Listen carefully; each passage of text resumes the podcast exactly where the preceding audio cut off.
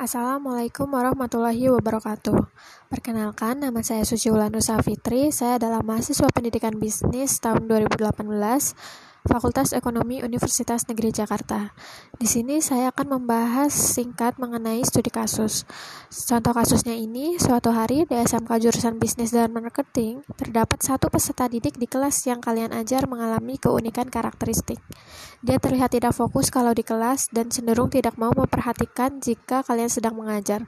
Pokoknya siswa ini termasuk dalam siswa yang nyebelin, termasuk juga ke dalam kategori nakal tetapi tidak nakal yang macam-macam. Intinya ini dia tidak memberikan perhatian penuh saat kalian mengajar.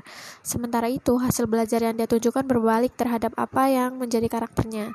Setiap ujian atau ulangan dia selalu menduduki posisi lima besar di kelas dan itu tuh membuat kalian heran di kelas. Terlihat seperti tidak memperhatikan tetapi setiap ada tes dia mampu menyelesaikannya nah apa sih yang harus kalian lakukan sebagai guru menurut Ganye Nine Event ada 9 langkah.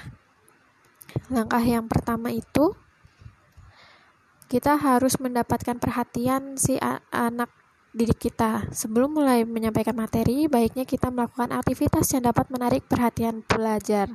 Harapannya pembelajar ini lebih semangat dan termotivasi untuk mempelajari materi yang akan diberikan. Beberapa aktivitas yang dapat digunakan untuk menarik perhatian pembelajar itu contohnya kayak kita uh, bercerita yang mampu memancing pertanyaan pertanyaan atau pernyataan yang mengejutkan dan juga uh, siapa pun akan tertarik kan untuk melanjutkan apabila dimulai dari perkenalan yang tidak biasa. Selanjutnya, uh, kita beritahu tujuan pembelajaran. Berikan penjelasan mengenai tujuan belajar yang akan dicapai. Tidak hanya itu, pastikan juga pembelajar ini paham kenapa mereka harus mempelajari materi tersebut dan ikut aktif berpartisipasi dalam proses pembelajaran. Dalam menyampaikan tujuan belajar juga sebisa mungkin kaitkan dengan bagaimana aplikasinya di dunia nyata. Dengan demikian, pembelajar dapat melihat nilai-nilai yang akan mereka dapatkan dan kemungkinannya akan lebih termotivasi untuk belajar. Selanjutnya kita lakukan uh, stimulate recall of prior learning atau mengingat kembali. Event selanjutnya yaitu mengingat kembali pengetahuan atau keterampilan yang telah dipelajari sebelumnya. Hal tersebut dilakukan agar pengetahuan atau keterampilan tersebut terus diingat dan mampu masuk ke memori jangka panjang. Kegiatan yang dapat dilakukan seperti menanyakan pemahaman mereka terhadap pengetahuan sebelumnya. Selanjutnya adanya present stimulus material atau menyampaikan materi. Dalam menyampaikan materi, sebaiknya itu gunakan strategi agar pembelajaran ini menjadi lebih efektif dan efisien. Susun dan bagikan konten-konten agar pembelajar ini mudah memahami. Berikan penjelasan setiap kali selesai mendemonstrasikan keterampilan tertentu. Kegiatan yang dapat dilakukan selama menyampaikan materi ini di antaranya seperti memberikan kosakata baru dan penjelasannya, kemudian memberikan contoh-contoh yang real seperti studi kasus, berikan konten dengan berbagai versi, misalnya video, demonstrasi, podcast, kerja kelompok, dan lain-lain. Selanjutnya uh, ada provide learning guidance atau berikan panduan. Pembelajar yang paling mahir pun akan menemukan kesulitan di tengah proses pembelajaran yang belum pernah ia pelajari. Oleh karena itu, bantuan dari tutor atau guru sangatlah diperlukan agar tidak ada kesalahpahaman mereka dalam belajar dan pembelajar juga termotivasi untuk belajar. Panduannya itu seperti sediakan support saat diperlukan seperti petunjuk yang dapat hilang setelah pembelajar berhasil menjawab pertanyaan atau selesai mempelajari konten tersebut. Kemudian gunakan strategi belajar seperti mnemonics, peta konsep, bermain peran, dan visualisasi.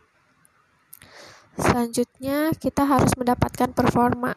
Pengulangan merupakan kunci untuk menyerap dan mempertahankan pengetahuan dan keterampilan baru.